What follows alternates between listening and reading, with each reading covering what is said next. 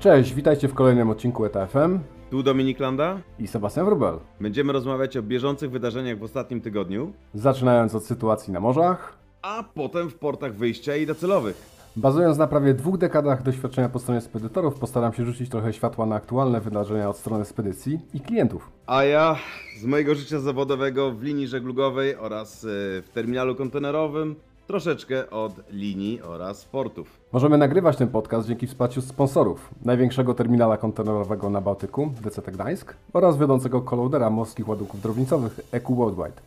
Z kolei jeśli chciałbyś do nas dołączyć i podzielić się swoją wiedzą, pisz do nas na sepmałpa.eta.fm lub po prostu nagraj czym chcesz się podzielić na anchor.fm łamane przez eta.fm. Link oczywiście będzie w opisie odcinka. Tym tygodniu podsumowanie 27 tygodnia i powiem Ci, takie lekkie déjà vu mam. Prawda? W zeszłym tygodniu, bądź dwa tygodnie temu gadaliśmy, ile te stawki jeszcze mogą rosnąć. I w poprzednim tygodniu, i w poprzednim tygodniu, i w poprzednim tygodniu, i tak chyba już ostatnie pół roku mamy po, podobny schemat, ile te stawki jeszcze mogą rosnąć. No i oczywiście to pytanie, y, dzisiaj na, dzisiaj na nie nie odpowiemy, ale możemy jedynie powiedzieć to, że od zeszłego tygodnia wzrosły. Wzrosły na większości trade'ów, przynajmniej tych, które dotyczą gdzieś firm w Europie Północnej, bo jeżeli mówimy o Stanach, to akurat do zachodniego wybrzeża troszeczkę spadło. No ale do Europy wzrost znaczący, 9%, Hmm. czyli ten indeks się ruszył generalnie o 1000 dolarów do góry w ciągu ostatniego tygodnia. Tak samo bardzo duże wzrosty na transatlantyku, nie? też eksporty do Stanów. Tutaj te wartości oczywiście dużo, dużo, dużo niższe, ale, ale procentowo patrząc e, 23% wzrostu na kierunku do Ameryki Południowej przez transatlantyk, e, więc to jest najwyższy wzrost, jaki odnotowaliśmy. No i ze Stanów, z, ze wschodniego wybrzeża do Europy Północnej też 5% e, do góry. Także no, nie, nie zatrzymuje się tutaj, tutaj nic. Widzimy co tydzień dokładnie ten sam e, obraz sytuacji. Czasem troszeczkę się coś ustabilizuje, gdzieś troszeczkę się coś skoryguje, tak jak miało to miejsce w pierwszym tygodniu po pierwszym tygodniu lipca, gdzie było widać, że ten skok był trochę wyższy e, poprzez GRI i, i troszeczkę gdzieś tam sobie e, stopniało, ale to wiesz, wartości kilkudziesięcio, kilkuset dolarowe, co, co przy tym poziomie, e, który mamy w tej chwili, e, to praktycznie nic nie znaczą. Także cały czas to samo. Tak, wiesz co? Ja myślę, Sebastian, że nasi słuchacze, jeżeli, e, jeżeli tutaj, że tak powiem, wytrzymują od iluś tygodni nasze dyskusje na temat tego, jak stawki rosną, to może właściwie zróbmy coś takiego. Nagrajmy, nagrajmy taki początek i powiemy, stawki dalej rosną. I wtedy będziemy puszczać dokładnie tą samą informację przy każdym podcaście. Do intro. Tak jest, takie intro. I wtedy dopiero jak to się skończy, to wtedy zdejmiemy to. Natomiast e, wiesz co, tak sobie myślałem też, e, bo to, że my mówimy, że stawki rosną, rosną, rosną, rosną, rosną, to, to że tak powiem nasi słuchacze, my wszyscy zastanawiamy się, no dobra, ale jesteśmy konsumentami, jesteśmy klientami linii żeglugowych, spedycji. No i co z tym teraz zrobić, tak? No bo część, e, część ludzi to są, to są przecież osoby zainteresowane na przykład bezpośrednio frachtowaniem. E, To są też prawdopodobnie, mm, tak jak patrzyliśmy, jak dostajemy często jakieś komentarze, to są osoby, które e, same są klientami właśnie spedytorów linii żeglugowych. Teraz co w tej sytuacji można zrobić? Ja się tak nad tym zastanawiałem, wiesz, dzisiaj e, był taki krótki, e, krótki materiał w, w telewizji Biznes 24, e, gdzie zostałem poproszony o, takie podsumowanie sytuacji. Mm, Oczywiście oprócz tego, że najpierw zacząłem mówić zgodnie z zadanym pytaniem wcześniej przez pana redaktora, jak wygląda sytuacja na rynku frachtowym i, i pan redaktor zapytał mnie o to, jak, jak wygląda sytuacja na rynku zamówień statków. E, e, Później chodziło oczywiście o sytuację frachtową, ale nie tą, także, także już zdążyłem się poprawić. E, oczywiście, jak zwykle, takie wejścia na, na żywo to są, to są rzeczy dosyć, dosyć no wiesz, kłopotliwe z poprawieniem. Natomiast tak się zastanawiałem, wiesz, Sebastian, co można z tym zrobić? Teraz tak, na przykład jesteś producentem, nie wiem, czegokolwiek, tak, w Polsce i zastanawiasz się, jak masz wysłać pewne rzeczy, lub też importerem, jak masz je sprowadzić. Jako importer możesz sobie powiedzieć, hmm, czy ja naprawdę muszę akurat sprowadzać, dajmy na to elektronikę, dajmy na to z czy właściwie może popatrzę, czy FMCG, jakieś wiesz, buty, ciuchy, cokolwiek innego, co sprowadzam, czy na przykład jest możliwość relokacji tego, może zakupu bliżej, może nawet zakupu w Europie, a może nawet w Polsce w sumie, nie? E, e, Na ten czas, bo stawki, e, które płaci się w tej chwili pracownikom w fabrykach, no, szczególnie tam na wybrzeżu, w okolicach Szanghaju i reszty, no, są już tak duże, że właściwie polskie zarobki przy tym wyglądają jak miska ryżu przysłowiowa. Eee, I zastanawiałem się na przykład, czy, czy to by było rozwiązaniem części problemów, prawda? Mm. Wiesz co, ja niedawno rozmawiałem ze znajomym, który z kolei e, działa na rynku e, samochodów ciężarowych, tak może powiedzmy ciągniki, naczepy, tego typu rzeczy handlują tym. Mhm.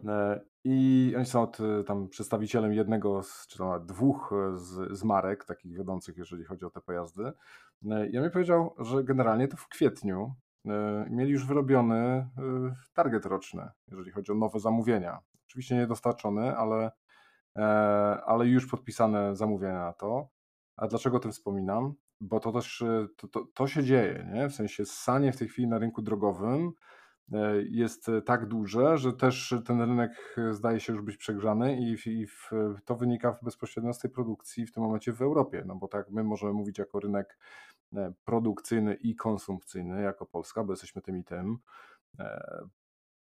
Śmiałbym twierdzić, że podobnie do Niemiec, ale tym i tym. Zaopatrujemy e, dużą część Europy w produkty, które są produkowane w Polsce, ale tak samo jesteśmy dużym, silnym rynkiem konsumpcyjnym.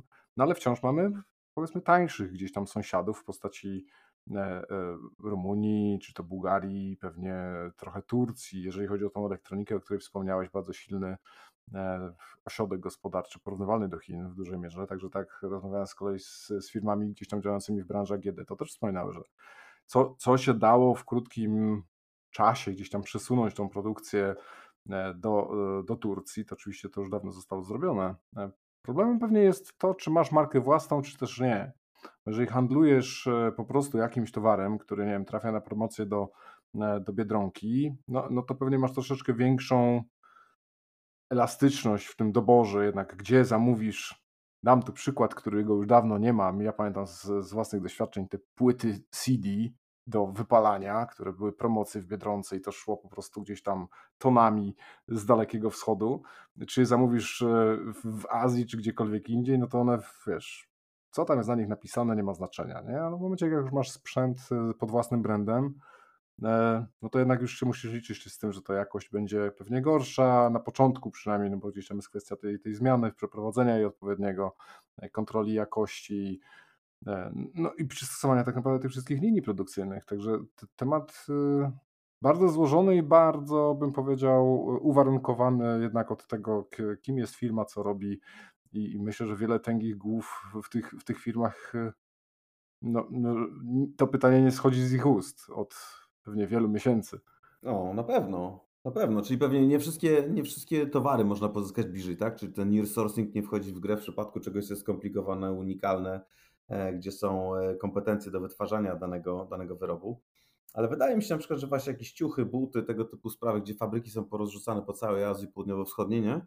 I e, jest duża relokacja. Żeby było śmiesznie, to jest relokacja chińskich fabryk za granicę, które dalej są w rękach tych samych właścicieli z Chin. Tak, a to, to jest to samo, co było w Europie.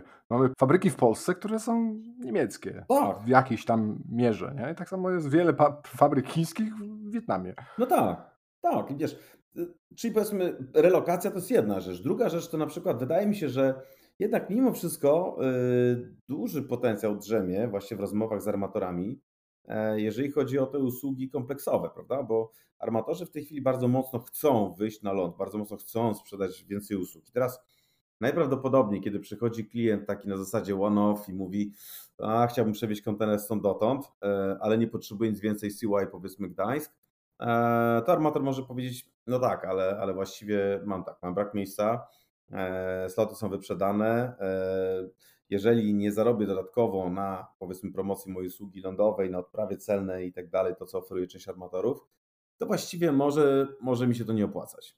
Ale na przykład, gdyby klienci faktycznie zaczęli, e, zaczęli zapytywać e, armatorów albo właśnie o usługi kompleksowe, albo na przykład o możliwość podpisania umowy, ale na dłuższy czas, nie? czyli tam, gdzie możesz, gdzie armator może się spodziewać tego, że będzie miał, dajmy na to po trzy kontenery co tydzień, to prawdopodobnie są w stanie e, tego typu rzeczy uzyskać. A wydaje mi się, że walka między armatorami i spedytorami, jeżeli chodzi właśnie o ten, o ten odcinek lądowy, nabiera rumieńców.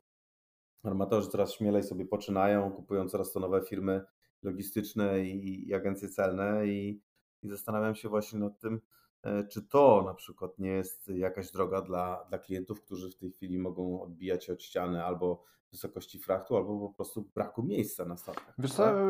teraz mnie tak pobudziłeś do myślenia pod kątem na przykład e, logistyki kontraktowej, nie? Bo to jest chyba taki, taki wycinek, z którym albo, albo moja wiedza jest bardzo skromna, co na pewno też, ale ja, jakoś nie docierały do mnie informacje takie, żeby nagle, nie, nie, Maersk podpisał umowę na kontrakt logistics z jakąś dużą firmą. E, Jakoś e, nie pamiętam takich, takich newsów. Być może się to gdzieś tam dzieje, nie? Ale e, z tego co ja z kolei pamiętam, te usługi Contract Logistics zawsze były takie ciekawym kąskiem, bo tak jak większość transportu na przestrzeni lat, e, no powiedzmy, kontraktowała się bardziej ad hocowo, a mogły być tam, wiesz, góra roczne kontrakty.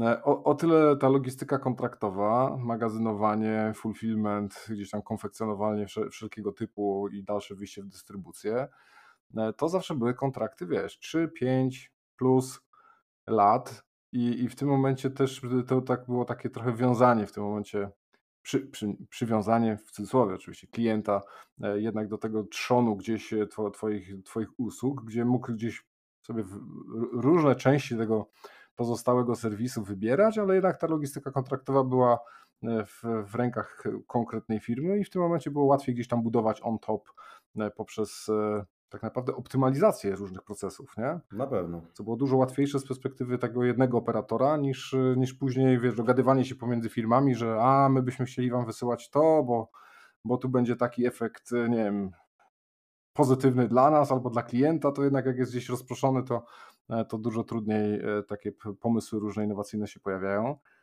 O tym nie słyszałem zbytnio, nie? Na, jeszcze do tej pory. Mhm. Ciekawy jestem, jaki jest potencjał. Masz rację, wiesz, ale im dłużej ta sytuacja trwa, im jest bliżej odbioru tych nowych zamówionych okrętów, a to jednak czas, czas płynie. E, mówiliśmy o tym, że największe zamówienia były w pierwszym kwartale tego roku. E, oczywiście na razie tych statków jeszcze nie ma i przez jakiś czas nie będzie.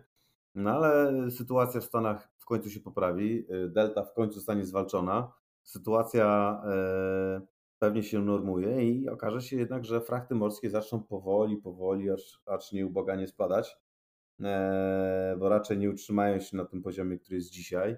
E, Spedytorzy też pewnie zaczną myśleć o tym i wielkie firmy logistyczne przecież będą myśleć o tym, jak właściwie można by było oferować te same usługi, które w tej chwili próbuje integrować część linii żeglugowych. Więc sytuacja będzie ciekawa. Stąd zastanawiam się, czy armatorzy już w tej chwili są gotowi do tego, żeby rozmawiać, e, co będzie nie teraz, tylko co będzie za chwilę. A ta chwila myślę, że będzie dosyć. e, Myślę, że będzie dosyć, dosyć niedługo. No, znaczy, wiesz, czy to są miesiące? Czas szybko płynie, nie? To tak, to tak się mówi, ale generalnie czas szybko płynie, także... Tak, tak, i wiesz, i. i... Mhm. Wiesz co, ja ja jestem najbardziej ciekaw, bo gdzieś tam trafiły te e, informacje odnośnie tego popytu, który w tej chwili jest, bo wiesz, gdzieś tam można powiedzieć, że te problemy, które są, no występują w tej chwili troszeczkę z powodu różnych dys dysrupcji e, po stronie e, operacyjnej, bo tu mamy jakieś ognisko covid w jednym miejscu, tu jakiś statek stanie w poprzek, tam się coś zapali. e, Dużo jest takich pojedynczych zdarzeń, które gdzieś wynikają oczywiście z przegrzania tego całego organizmu, e, ale oprócz tego e, często po- powraca się do tematu no, wzmożonego popytu na, na produkty. I w zeszłym tygodniu pojawił się, pojawiły się statystyki od Container Trade Statistics dotyczące właśnie popytu. No i tutaj w porównaniu do e, 2.19 oczywiście, bo 2.20 to był taki mocno zawirowany, do niego często się nie odnosimy z racji tego, że początek był bardzo słaby, potem już był ten boom, więc w sumie nie jest to punkt wyjściowy, ale w porównaniu do 2.19 to ten popyt e, na, na świecie to wzrósł o 1%, czyli o bardzo niewiele. Nie? Tym, tym rynkiem, który cały czas tutaj e, tworzy tak naprawdę te, te wszystkie problemy, wydaje się rynek amerykański, który, który, gdzie popyt e, wzrósł o ponad, o prawie 20%. Nie? I, i, I to to jest źródło tych wszystkich problemów, jak popatrzysz, bo później to rynek amerykański też zaczyna, e, można powiedzieć, ssać z całego świata produkty, w tym z Europy, co przełoży się też już na transatlantyk. E, I, i, i, I to nie cichnie. Nie? Jestem ciekaw, gdzie, tak chyba głównym pytaniem w tej chwili jest, kiedy to rynek amerykański się ustabilizuje. No tak, e, ale znowu, on nie może rosnąć w nieskończoność, prawda? I te kilkudziesięcioprocentowe wzrosty, które notowaliśmy przy ładunkach, e, no muszą prędzej czy później kongestia tak samo się pewnie skończy. E, statki zaczną przepływać na czas. To minie oczywiście trochę czasu, parę miesięcy. Natomiast w końcu sytuacja wróci do normy i nawet amerykańskie gospodarstwa domowe, czy to jest numer jeden, czy jak niektórzy już mówią, jest to numer dwa gospodarka na świecie, no powiedzmy, że jest numerem jeden. Jeszcze Chińczycy gdzieś tam gonią, gonią, gonią, ale. Numer jeden sam się zapatruje. Tak, dokładnie, ale, ale wiesz, e, sytuacja będzie też taka, że e, w końcu ludzie przestaną wydawać, bo zaczną jeździć na wakacje, zaczną wydawać na usługi, prawda? E, zaczną te usługi być, restauracje, knajpy, puby, jesteśmy zwierzętami socjalnymi w większości i po prostu chcemy widzieć innych ludzi, chcemy wychodzić na dwór, chcemy się spotykać. Także sytuacja jest moim zdaniem do rozwiązania w najbliższych paru miesiącach, że mądrzejsi ode mnie, e, jak ostatnio mówiłeś o, o szefie, e, o szefie e, frachtu oceanicznego Kinenagel, mówili o tym, że sytuacja musi przyciągnąć jeszcze, prawda? Troszkę tam do nowego, do chińskiego nowego roku, no ale to dalej tak się mówi, ale to jest właściwie początek nowego roku przyszłego dla nas, dla nas tak? To jest z reguły tam koło, koło lutego, marca. No, pół, pół roku przed nami, nie? Także to jeszcze szmat czasu z drugiej strony. No myślę, że większość osób gdzieś tam do, dostrzega to światło w tunelu takie pewne, że, że, że nastąpi duże przetasowanie w momencie, gdy faktycznie wyjdą w, w morze te jednostki, które zostały zamówione już w trakcie pandemii, czyli tu mówimy o 2023, nie? Te 2022 to mam wrażenie, że jest takie duże wróżenie e, z fusów do tej pory e, i tutaj można się oczywiście odnieść do tego e, czarnego łabędzia, który, który, który, w którym wiele osób porównuje ten efekt właśnie do tego, że jeżeli znamy tylko białe i widzieliśmy przez całe życie tylko białe, to nie wyobrażamy sobie tego, że może być czarny i, i, i takim, do takiego zdarzenia przywołują tutaj właśnie to wszystko, co następuje wokół, wokół pandemii. Jest oczywiście duże grono osób, które uważa, że nie, że to nie jest efekt tego e, czarnego łabędzia, ale z drugiej strony e, Pro, problemem jest na pewno to, że było to nieprzewidywalne i to, że e, większość e, tych modeli, które mają służyć tak naprawdę forecastowaniu i przewidywaniu różnych zachowań e, na świecie, opiera się na danych wstecznych, danych historycznych. Nie? I w tym momencie nie ma się w tej chwili do czego za bardzo odnieść, bo takiej sytuacji po prostu nie było. I, i przez to w, w większość osób już w tej chwili zaprzecza, że to jest niemożliwe, żeby przewidzieć, kiedy to się skończy, kiedy wrócimy do, e, do tego nowego normalnego. I tak chyba jestem skory się do tego zgodzić, bo po prostu napływające informacje są takie, że co tydzień słyszysz o czymś innym. I to słyszysz od mądrych osób. Nie? W sensie to nie jest, że ktoś nagle stara się po, zostać tym samozwańczym głównym analitykiem czegoś, tylko to naprawdę są ludzie, którzy spędzili e, ma masę lat w branży, masę lat w retailu i E, i, no i starają się tak naprawdę w pewien sposób pomóc e, firmom, klientom, swoim dostawcom czy, czy też odbiorcom, e, żeby jednak się jakoś przygotować na tą przyszłość. No ale chyba te modele prognostyczne tutaj się, się nie mają szansy sprawdzić, bo po prostu nie mają na czym się zbazować, nie? jeżeli chodzi o to modelowanie. Tak. No, na tą chwilę tak, wiesz, w sumie jeszcze w międzyczasie słyszałem właśnie takie zapędy, że armatorzy nie robią wszystkiego, co się da, żeby, żeby tą sytuację rozwiązać. Co też nie jest, nie jest prawdą, nie? Bo, bo tak naprawdę cała, cała flota, jaka była możliwa, żeby pływać, to już pływa. Nawet jak widzimy jakieś informacje odnośnie tego, jakie w tym momencie statki powychodziły w morze, no to w, w samym czerwcu e, pojawia się gdzieś tam takich z tych największych cztery sztuki, czy to MSC, CMA, dwa, dwa Hyundai, to, to wychodzi w kolejne e, w, w lipcu już tylko te mniejsze jednostki, ale wiesz, no to cała pula tych wszystkich e, statków, które gdzieś tam w, też w flocie się pojawiają, ona będzie z miesiąca na miesiąc przyrastać, także może, może gdzieś tam złapie się w tym momencie taki oddech, że jednak będzie więcej przyrostów po stronie e, tego capacity w stosunku do, do popytu. Taki ciekawy w ogóle mi się graf wrzucił w oczy, e, gdzie e, była informacja odnośnie zamówień nowych statków e, w pierwszym połowie 2021 i połowa z, nie, po, połowa z tych zamówień to MSC. Rzuca się w oczy takie coś, nie? jak nagle jeden, jedna część słupka jest w jednym kolorze. Tak jest. I teraz pewnie szefostwo merskie się zastanawia, Co myśmy dobrego zrobili? Oddaliśmy Sorena Tofta. Eee, on poszedł do MSC i koniecznie chce, koniecznie chce e, zrobić e, numer jeden.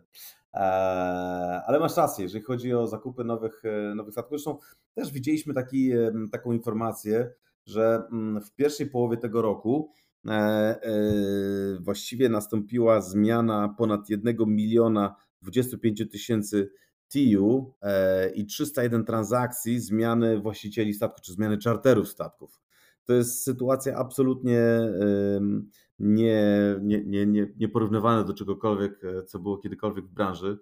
Także. Tak, i to właśnie tego dotyczył ten słupek, że, że połowa z tych nowych to był MSC. Tak jest. I teraz, I teraz jak się tak zastanawiasz, widać, że widać, że ktoś tutaj ma jakiś pomysł, widać, że ktoś tu wierzy y, no, szwajcarsko-włoską reprezentację. Wczoraj wygrali w piłkę, gratuluję, kibicowałem całym sercem.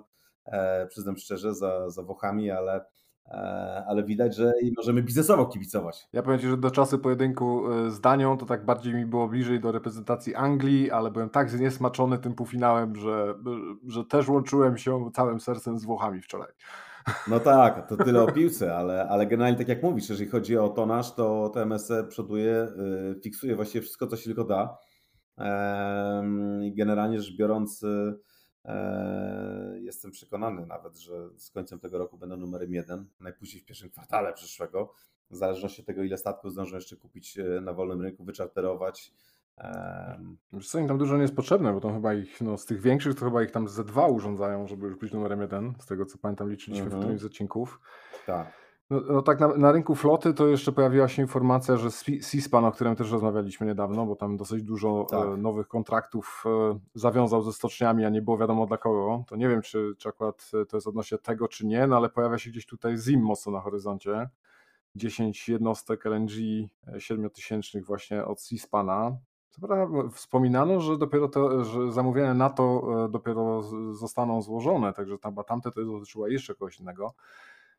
Ja ci powiem, że tak e, mo mocno się dziwię temu, bo pamiętam prospekt emisyjny wejścia na giełdę Zima gdzieś z początku roku i tam się pojawiała informacja, że właśnie to, to IPO, ten debiut giełdowy, to e, miał na celu budowania własnej floty pod wiesz, banderą w tym momencie Zima, nie? E, a, a od tego czasu nie pamiętam sobie pojedynczej transakcji w takiej, której faktycznie Zim był E, tą stroną, która zamawiała statek e, gdzieś tam w stoczni. Tak. O czarterach takich długoterminowych to tam już któryś raz, nie? Bo tyle co też e, e chyba 15-tysięcznych jednostek też w Cispanie zamówili kilka miesięcy temu, ale to takie trochę niespójne jak, jak dla mnie, nie? Z jednej strony, wiesz, idzie coś w informacji do oferty publicznej, a z drugiej strony potem mam wrażenie, dzieje się coś troszeczkę inaczej.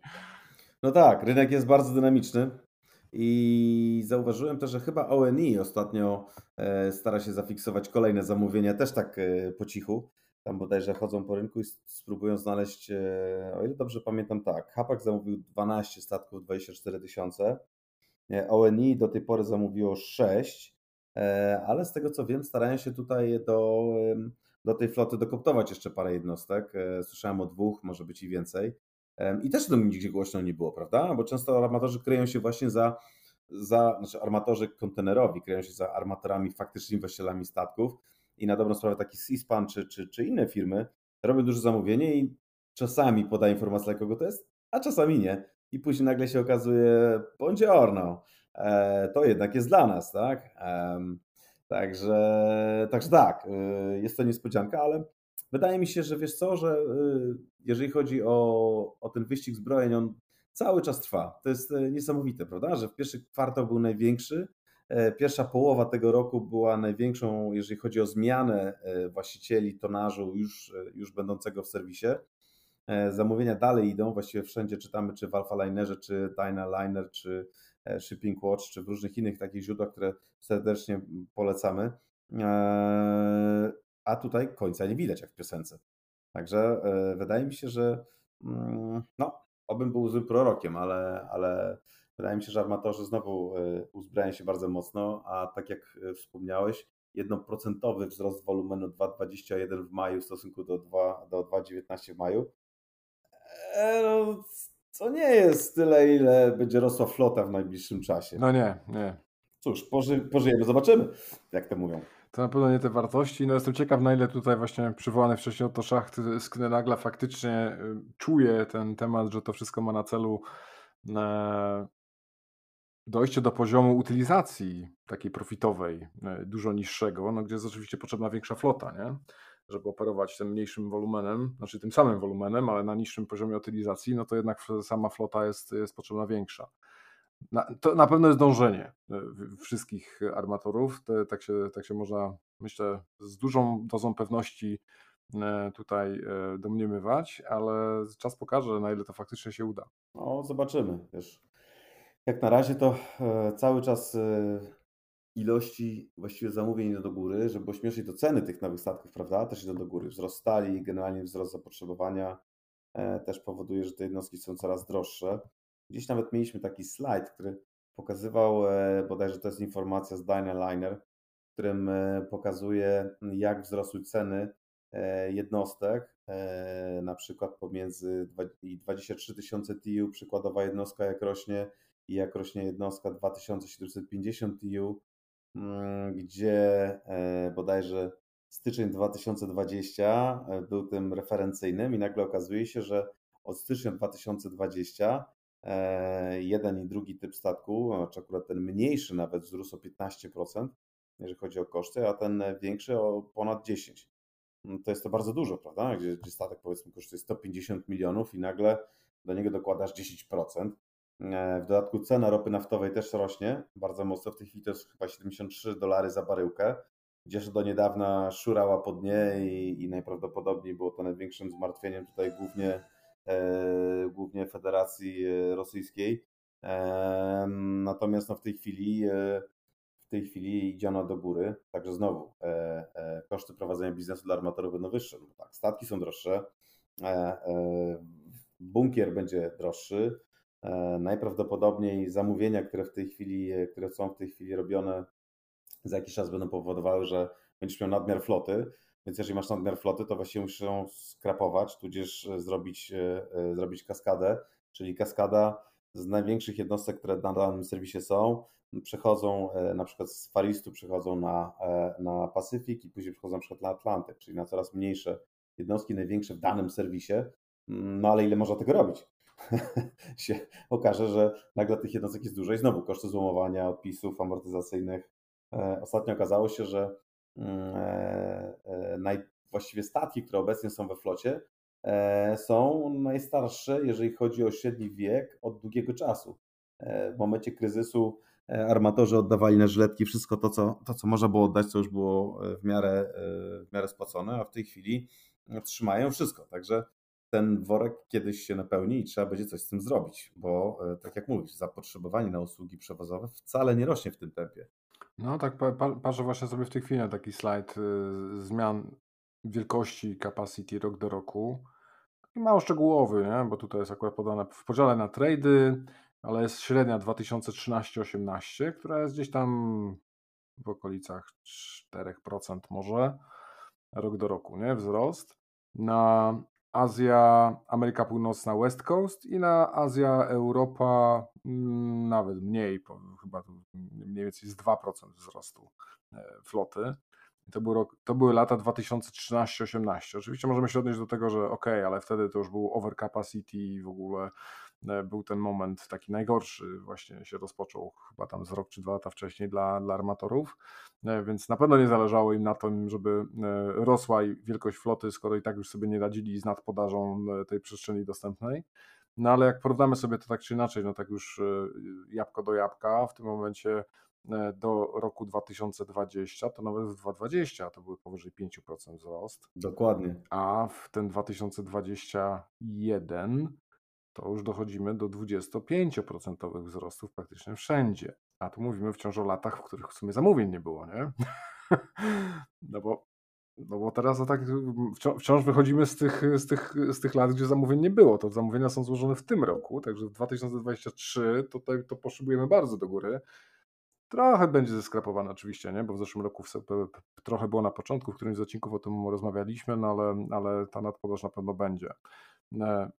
E, Armatorzy zobaczymy, czy dadzą sobie radę, to jest pewnie główne pytanie, czy dadzą sobie radę z, z utrzymaniem tych cen długo, dzięki kontraktom tym długoterminowym, ostatnio też o tym troszeczkę rozmawialiśmy, póki co forecast na ten rok 100 miliardów profitu po stronie linii, także tak jak Soren Skoł gdzieś tam przewidywał już w styczniu, tak, tak wszystko wskazuje na to, że się to ziści.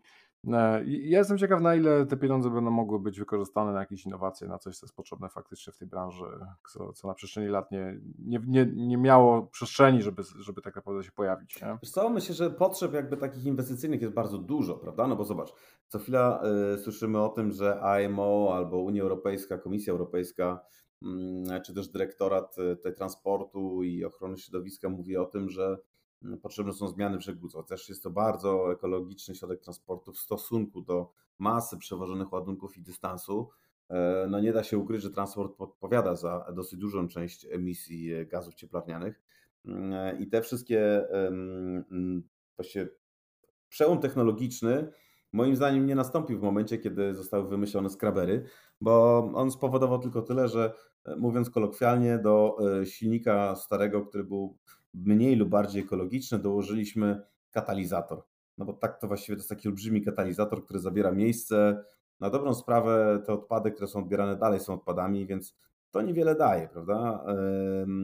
Pewnie w procesie rafinacji ropy naftowej i paliwa bunkrowego e, e, proces uzdatniania tego paliwa byłby zdecydowanie bardziej e, ekologiczny i, i z tym powiedzmy z tą czy siarką, czy z innymi związkami pewnie można coś innego zrobić i uszlachetnić jakieś inne produkty. Natomiast e, myślę, że to jest pierwsza rzecz, czyli być bardziej ekologicznym, wymyślić nowy sposób zasilania jednostek. Inni, jedni idą w LNG, e, próbowane jest w tej chwili bodajże metanol, to Mersk ostatnio zamawiał, o czym rozmawialiśmy. Ja widziałem ostatnio konstrukcję e, kilku niezależnych zresztą firm, które opierały się na silniku LNG, na silniku napędzanym na zwykłe lekkie paliwo i na masztach i na żaglach. Także jak widać, Dużo tego jest. No, słuchaj, prosta rzecz. E, mówiło się kiedyś bardzo mocno o cold ironing, czyli to jest technologia pobierania e, e, z nabrzeża energii elektrycznej, co oznacza, że wtedy statek może wyłączyć maszyny pomocnicze, bo główne oczywiście wyłącza, że maszyny pomocnicze, które generują prąd na takim statku, na przykład, żeby utrzymać systemy zasilania i rifery, i komputery, i system balastowy, i całą resztę, no jednak jest włączony na okrągło. I teraz w Kalifornii mój, mój faworyt, jeżeli chodzi o, o, o gubernatorów. E, e, zanim odszedł, oczywiście był o dziwo bardzo mocno nastawiony proekologicznie i wprowadził taką zasadę, że wszystkie statki, które przychodzą, no muszą się podłączyć do prądu, żeby nie emitować, nie smrodzić, mówiąc, że tak powiem tutaj brzydko w, w porcie. Ja czekam na takie rozwiązanie Unii Europejskiej, no bo pobieranie najprawdopodobniej e, e, paliwa, znaczy przepraszam, energii elektrycznej z lądu mm, byłoby pewnie bardziej ekonomicznie uzasadnione, szczególnie jeżeli będziemy produkować energię z offshore'u, e, to wydaje mi się, że to będzie zdecydowany plus, jeżeli chodzi o emisję, no bo znowu, silnik spalinowy ma efektywność na zdecydowanie mniejszym poziomie pewnie niż, niż wielka elektrownia, tudzież offshore, tak? I to pewnie wpłynęłoby pozytywnie ale to znowu kosztuje pieniądze. Tak, i tu pewnie na tą chwilę obudzi się rzesza osób, która e, tak samo jak e, powiedzmy nie, nie, niezbyt jest zainteresowana silnikami elektrycznymi ze względu na pochodzenie polskiego prądu, e, tak powie, że to na to jeszcze za wcześnie. Ten, ten offshore byłby tu na pewno bardzo ciekawym źródłem, nie? w sensie bardzo ekologicznym. No, w tej chwili, patrząc z perspektywy tak świata, no to o ile nie masz miejsca na zainstalowanie paneli na pustyni, no to, e, to faktycznie te elektrownie gdzieś w tych już na, na tym otwartym morzu wydają się chyba najbardziej e, ekologicznym rozwiązaniem, bo, bo też już jest daleko na tyle, że jednak nie ma tego e, hałasu, który, który jednak jest generowany. Chyba dla ptaków to też jest wtedy bezpieczniejsze, bo tam chyba już tak nie wiem, czy nie latają, czy co, ale, ale w, jest to jakieś na pewno jedno z lepszych rozwiązań na które czekamy, na które ostatnio, ostatnio też mieliśmy chwilę okazji, żeby porozmawiać, do której dołączył jeszcze Maciej e, Krzysiński z, z Portu Gdynia, także tutaj jak będzie się cokolwiek nowego pojawiać, to na pewno też e, będziemy dodawać informacje i w jednym z kolejnych odcinków też będziemy mieli możliwość e, porozmawiać jeszcze z jednym gościem, który na pewno dużo więcej nam opowie, bo są firmą, która chyba jedno z w ogóle w Polsce wiodących, jeżeli chodzi o operacje związane z tym offshorem i onshorem. Ale tu w ramach zapowiedzi na w następnych odcinkach coś takiego się też pojawi, o czym porozmawiamy trochę więcej.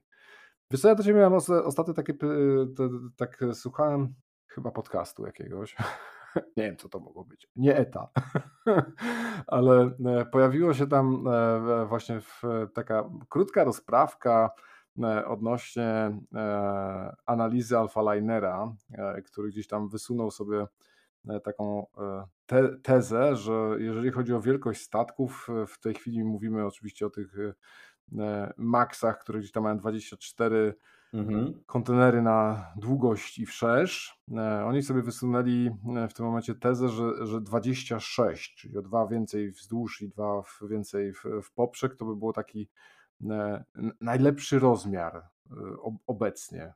Oczywiście takich zamówień nie mówimy, nie, nie, widzimy, to by miało gdzieś tam pojemność około 20, chyba tam 8, 9 tysięcy TIU, coś, coś koło tego.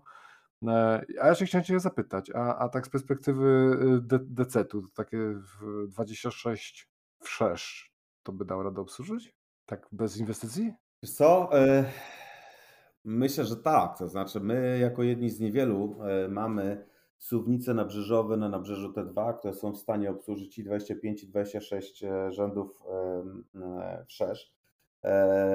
W momencie, kiedy podejmowaliśmy decyzję o tej inwestycji, E, mieliśmy już na, e, na celu e, przygotowanie nas na przyszłość. To znaczy, terminal T1, który został wybudowany w roku 2007, zakładał, że będziemy obsługiwać największe statki, jakie wtedy były we flocie. I to, były klasa, to była klasa S na 17-18 rzędów szeroka.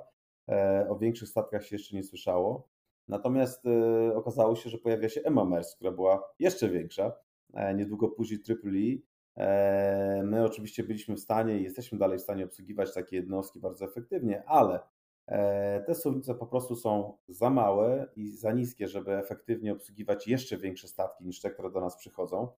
Tak, żeby, żeby być w stanie zaoferować klientom tą efektywność, którą, e, której oczekują, przygotowaliśmy plan rozbudowy terminala i oczywiście w ramach tego planu T2 zainwestowaliśmy w największe możliwe suwnice, tak żebyśmy nie mieli problemów z obsługą nie tylko statków, statków, które są, czy które w tej chwili wchodzą do stoczni, ale też tych, o których się mówi, bo statki w tej chwili mają, tak jak mówisz, to jest 24-25 rzędów w poprzek. e, i jak się okazuje, wcale nie tak dużo terminali i portów na całym świecie jest w stanie efektywnie obsłużyć, bo nie chodzi tylko też o, o obsługę i sięgnięcie, można powiedzieć, e, na ten ostatni rząd, ale również o o to, ile warstw na pokładzie możesz położyć, czyli e, e, te naj, e, najnowsze statki, mimo tego, że wymiary kadłuba mają zbliżone, to okazuje się, że mogą na przykład wziąć jedną warstwę więcej kontenerów. I teraz, żeby wózek ten, który i, i szpreder, którym powiedzmy podnosimy, podnosimy te kontenery, był w stanie przejechać nad rzędami kontenerów, które są już na pokładzie, no to oczywiście ta suwnica musi być odpowiednio wyżej. Boom naszej suwnicy musi być wyżej. Stąd, y, stąd taka decyzja w tym, w tym okresie. Bardzo ciężko jest przerabiać suwnicę. Oczywiście też słyszymy o tym, że się to robi, ale efekt na pewno nie jest optymalny. Mm, e, można przerabiać suwnicę, czyli podnosić, można dodawać parę rzędów e, na wysięg, ale wtedy zmienia się e, cała właściwie, można powiedzieć, wyważenie tej suwnicy. Nacisk na osie, czy przepraszam, nacisk na, na szyny które znajdują się pod Słownicą jest zdecydowanie większy. Nabrzeże może tego nie wytrzymać. Zmienia się środek ciężkości Słownicy, także to nie jest takie proste. My jesteśmy na to gotowi. E, wiemy, że e, w, w, tych największych hubach, powiedzmy w Europie, również czy w Antwerpii na przykład, czy w Rotterdamie, również takie słownice funkcjonują ale jest wiele portów, które może być pretendują do tego miana, gdzie słownic jeszcze takich nie ma a statki, co zresztą jest widoczne gołym okiem w tym serwisie z Dalekiego Wschodu no, do Europy, robić coraz większe. I to studium, o którym mówisz, ono też zakłada bodajże, że statki będą troszeczkę dłuższe, e, bo z tego co widziałem, to było albo 415, albo 430 metrów. 425 bo panie, tak mi się kojarzy, że była mowa. A, mhm. okej, okay, no bo tutaj było też wykorzystanie silnika LNG, bez silnika LNG, czyli po prostu bez dodatkowych e, e, zbiorników. Natomiast e, długość nie jest problemem. E, długość e, statków w portach, w terminalach Oczywiście pojawia się to tylko wtedy, kiedy musisz obrócić e, e, jednostkę w, na przykład na obrotnicy, która znajduje się wewnątrz portu. Jeżeli statek jest za długi, to po prostu tam nie obróci bezpiecznie, nie będzie zgody kapitana portu. Natomiast w samej żegludze problemu nie ma, w obsłudze w terminalach kontenerowych z reguły problemu nie ma. Problem jest w cieśninach i w kanałach. Tam, tam są obostrzenia, jeżeli chodzi o długość jednostek. Zresztą też już kiedyś o tym rozmawialiśmy, że e, wprowadzenie do liniowego serwisu tak dużych statków oznacza największe problemy właśnie dla operatorów kanałów, dla terminali, które nagle muszą wymienić sprzęt, który jeszcze nie jest e, zamortyzowany na jeszcze większy, żeby być w stanie zaoferować tą najlepszej jakości usługę. Mm, I żeby było jeszcze śmieszniej, e, bardzo duża część portów, na przykład w Chinach, gdzie powiedzmy mamy setki suwnic na jednym terminalu, w dużej mierze nie będzie przygotowane na to. E, trzeba pogłębić kanały portowe, trzeba, trzeba też zmienić e, e, sam sprzęt do obsługi. To też oczywiście, jeżeli masz tak wielkie statki, które wyładowują tak wielką ilość kontenerów, też powoduje, że nie tylko same suwnice są, że tak powiem, tutaj wykorzystywane bardziej, ale też i potrzebujesz większej ilości sprzętu i miejsca na placach składowych. Bo wyładowując, dajmy na to 5000 kontenerów, dodajesz 5000 kontenerów, ale jak masz statek, który jest wielokrotnie większy, a cały cymes polega na tym, żeby był w stanie przywieźć jednorazowo jeszcze więcej ładunku, okazuje się, że mm, to powoduje jeszcze większe utrudnienia e, czy, czy wyzwania dla, dla działów operacyjnych terminali, bo potrzebujesz więcej suwnic placowych, czy RMG, czy RTG, potrzebujesz więcej prime moverów, czyli tych samochodów, które można powiedzieć takich małych, ciężarowych, u nas w naszym przypadku niebieskich, E, które przewożą, e, przewożą e, kontenery z podsuwnic do, na plac. I nagle okazuje się, że to jest bardzo kompleksowa operacja. Żeby terminal kontenerowy mógł funkcjonować w sposób optymalny, tworzonych jest wiele modeli. Przewidywany jest ruch, natężenie tego ruchu, wymiany każdorazowe. Także zmiana któregokolwiek z tych parametrów powoduje duże utrudnienia operacyjne. I na przykład wprowadzenie tak dużych jednostek, które miałyby jeszcze więcej kontenerów przeładowywać, E, co oczywiście będzie się też wiązało z tym, że armatorzy będą oczekiwali jeszcze lepszej obsługi, bo przecież przodowujesz jeszcze większą ilość kontenerów, czyli e, postój statku w porcie powinien być zbliżony do dzisiejszego. To będzie powodowało oczywiście utrudnienia i o Gdańsk i DCT Gdańsk ja się absolutnie tutaj nie martwię, nie mam obaw, natomiast e, myślę, że w pierwszej kolejności zastanawiałbym się nad tym, czy porty w, w Chinach będą gotowe, będą chciały. No i mówiąc bardzo, bardzo w skrócie, czy władze Chińskiej Republiki Ludowej wyrażą zgodę na to, żeby takie statki, e, takie statki zostały i produkowane i naraziły e, terminali w Chinach na tak olbrzymie wydatki. Bo z tego co słyszałem, na razie jest niepisany konsensus, aby statki miały 400 metrów długości, e, szerokość 25, maksymalnie 26 rzędów, pewne zanurzenie, bo to nie generuje dodatkowych kosztów E, które zostały bardzo niedawno poniesione przez większość terminali na całym świecie. I póki to się nie zamortyzuje, to będzie duży opór ze strony e, zarządców infrastruktury i właścicieli, e, żeby, żeby cokolwiek więcej inwestować. Także to nawet tutaj przewidywałbym większych problemów niż problemy technologiczne, czy, czy jakiekolwiek inne, czy nawet finansowanie. Mhm. No, regulacyjne i, i, możliwości obsługi tego to są na pewno tutaj głównymi wątkami, nie? Tak patrząc te technologicznie, no to pewnie można sobie wyobrazić, że przy zachowaniu jakiejś proporcji to one by mogły rosnąć tam prawie w nieskończoność, już na pewno szybciej niż jest taka potrzeba na rynku. E, jak już jesteśmy przy portach, to, to w Rotterdam się rozbudowuje Tak jest, mocno. tak jest. Jest to chyba już e, kolejna, e, kolejna odsłona. Mówimy tutaj pewnie o Maasvlachte, E, o rozbudowie, e, rozbudowie e, terminala w nowej części portu. Mm, ale też są i, i inne informacje, prawda? Bo tutaj mieliśmy również informacje o tym, że APMT wygrał przetarg na budowę terminala bodajże w Rijece. Mhm. Także, także dużo się dzieje w tej chwili na rynku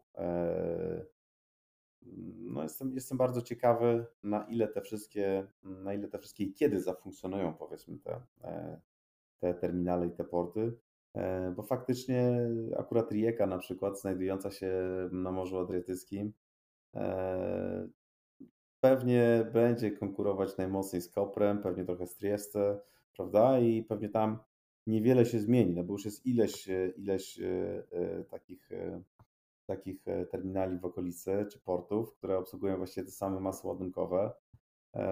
Podobnie zresztą będzie w Rotterdamie. No, Rotterdam cały czas funkcjonuje, konkuruje z Antwerpią, konkuruje z portami niemieckimi i najprawdopodobniej dodanie jakby tego, e, tego, tego, tej kolejnej fazy niewiele na rynku zmieni. E, natomiast no, na pewno okazuje się, że, że te, e, że te jakby wydatki się nie stopują. To, to, to nie jest tak jak, jak wśród terminali, przepraszam, jak wśród operatorów kontenerowych, że pewne wydatki są wstrzymane i później na gwałt są realizowane.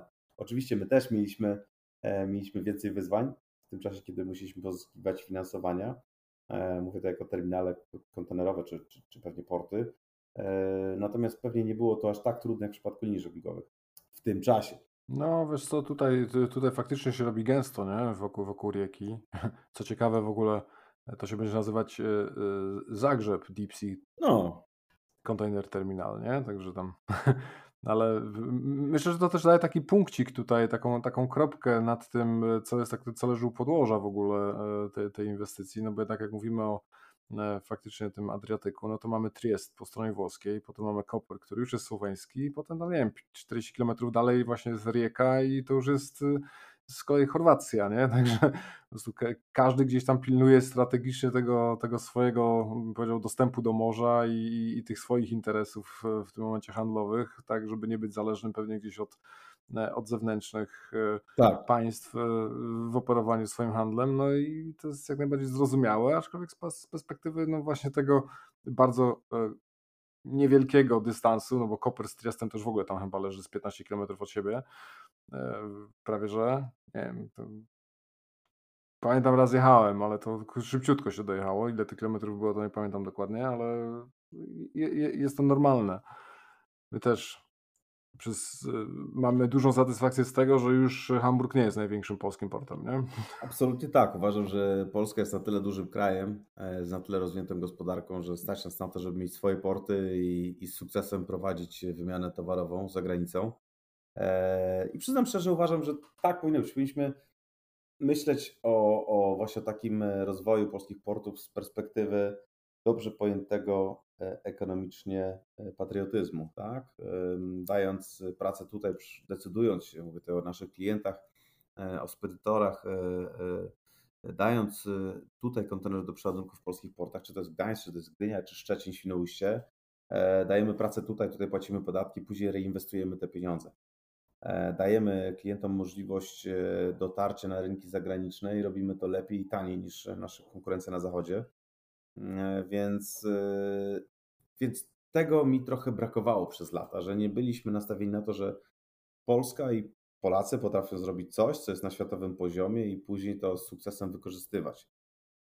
Bo zawsze się mówi o tym, że Hamburg, że Hamburg, że Hamburg, a nagle się okazało, że my jesteśmy w stanie obsługiwać tak samo duże albo i większe statki, tak samo dobrze albo i lepiej, e, na pewno taniej e, i oczywiście mamy, e, mówię o infrastrukturze dostępowej do portów, jeszcze trochę do zrobienia i, i wiem, że i, i zarówno ministerstwa i polski rząd tutaj na tym pracują, natomiast natomiast to się wszystko zmienia na naszych oczach. Ja pamiętam jeszcze kiedyś, że wielkim problemem było, jak pracowałem w Mersku, właściwie wysłać drogowo na czas y, y, samochody kilkanaście lat temu e, do klienta, żeby były e, dokładnie o tej godzinie, czy, czy kolej generalnie funkcjonowała w inny sposób, czy nawet mówiąc, mówiąc pokrótce, y, urzędy celne e, i wszystkie instytucje wspierające nie działały tak jak dzisiaj. I to się bardzo, bardzo zmieniło. I dzięki temu też klienci zawierzają nam wszystkim więcej ładunków. I tego chciałbym widzieć jeszcze więcej, powiem szczerze. Bo naprawdę to się zmienia. A era przed AEO, gdzie każdy kontener musiał być zwolniony, żeby można go było zabrać, była bardzo kłopotliwa. I, i tak samo wszystkie, wszystkie sprawy ostateczne gdzieś tam w kraju, gdzie nie było wiadomo, gdzie się jedzie, ile tam się będzie stało, to mocno ograniczały tutaj obsługę całą i planowanie e, dostaw. Słuchaj, e, Ever Given jest na Morzu Śródziemnym. Wypłynął z kanału Suezkiego. Gdybym potrafił śpiewać, bym zaśpiewał Alleluja. W końcu. W końcu, w końcu te wszystkie, wszystkie rzeczy, na które czekały polskie gospodarstwa domowe, i fabryki, i nie tylko, i cała Europa w końcu wypłynęły. No. E, jest to koniec długo, długomiesięcznej sagi, prawda? Trochę się przypominają mi wszystkie te tasiemcowe seriale, na przykład na TVP1. E, trochę tutaj tak e, nieoczekiwane zwroty akcji. Bohaterowie, którzy myślą, a jak myślą, to, to lektor to czyta. Tutaj wreszcie udało się uwolnić ten statek. Wiesz co, trochę mnie dziwi, bo, bo już jest na Morzu Śródziemnym, ja nie wiem, czy on ma jakiś jednak e, niższą prędkość, czy, czy co, ale ETA Rotterdam 25. Także to jeszcze 12 dni. To, tak, moje pierwsze wrażenie było, kurczę, długo, nie? Hmm. Powiedziałbym tak. Na szczęście nie płynie przez żaden kanał, więc jest szansa, że będzie na czas. Pomimo tego, że kanał tam cieśnina gibraltarska jest y, jedną z, y, mimo wszystko z węższych, to chyba jednak mu zabraknie długości. A dajmy szansę, dajmy szansę. E, zresztą z tego, co ostatnio się dowiedzieliśmy i e, tego zostało upublicznione, wydaje się, że jednak rola, e, rola pilotów w tym przejściu była zdecydowanie bardziej, można powiedzieć, istotna, prawda? Czy w tym wypadku. Tak się wydaje oczywiście. Nikt z nas tam nie był, ale, ale słyszeliśmy o tym, że dwóch pilotów, dwie opinie dopro mogły doprowadzić do, do tej sytuacji. A to, że akurat trafiło na tego armatora, równie dobrze pewnie mogło trafić na innego, więc, e, więc tutaj sytuacja dobrze została w końcu rozwiązana i statek może kontynuować podróż. Tak jest. Słuchaj, mm, na dzisiaj chyba wszystko. Tym optymistycznym akcentem możemy zakończyć podsumowanie 27 tygodnia. Tak dla przypomnienia, w 13 tygodniu rozmawialiśmy o Ever Given, czyli minęło dokładnie 14 i nie dni, a tygodni. Tak jest. I ja proponuję, że w przyszłym tygodniu pierwszą rzeczą, którą, e, którą powiemy naszym słuchaczom jest w jakim miejscu dokładnie znajduje się teraz Evergiven. Czy przeszedł już Gibraltar? Czy przeszedł Ciśninę? Co się z nim dzieje? Tak jest. Tak zróbmy. Także, e, także to jest nasze solenne zobowiązanie. A myślę, że w międzyczasie będziesz miał bardzo ciekawych rozmówców, ale e, to zostawię już Tobie. Tak, będziemy się komunikować kanałami na mediach społecznościowych. Na pewno usłyszycie o tym, co się dzieje w kolejnych odcinkach oraz o tym, co się działo w tym. Także serdecznie zapraszamy do słuchania, a tradycyjnie jak macie prośby, sugestie, chcielibyście wystąpić, podzielić się swoim opinią, swoim zdaniem, czy informacją o jakimś e, niezwykłym wydarzeniu w waszej firmie bądź serwisie, który uruchamiacie, to piszcie, piszcie do nas e, sepmałpa.eta.fm lub na social media. No i życzymy wszystkim udanego tygodnia. Tak jest, udanego tygodnia. Możemy nagrywać ten podcast dzięki wsparciu sponsorów największego terminala kontenerowego na Bałtyku, DCT Gdańsk oraz wiodącego kolodera morskich ładunków drobnicowych EQ Worldwide. Z kolei jeśli chciałbyś do nas dołączyć i podzielić się swoją wiedzą, pisz do nas na sepmałpa.eta.fm lub po prostu nagraj czym chcesz się podzielić na anchor.fm łamane przez eta.fm. Link oczywiście będzie w opisie odcinka.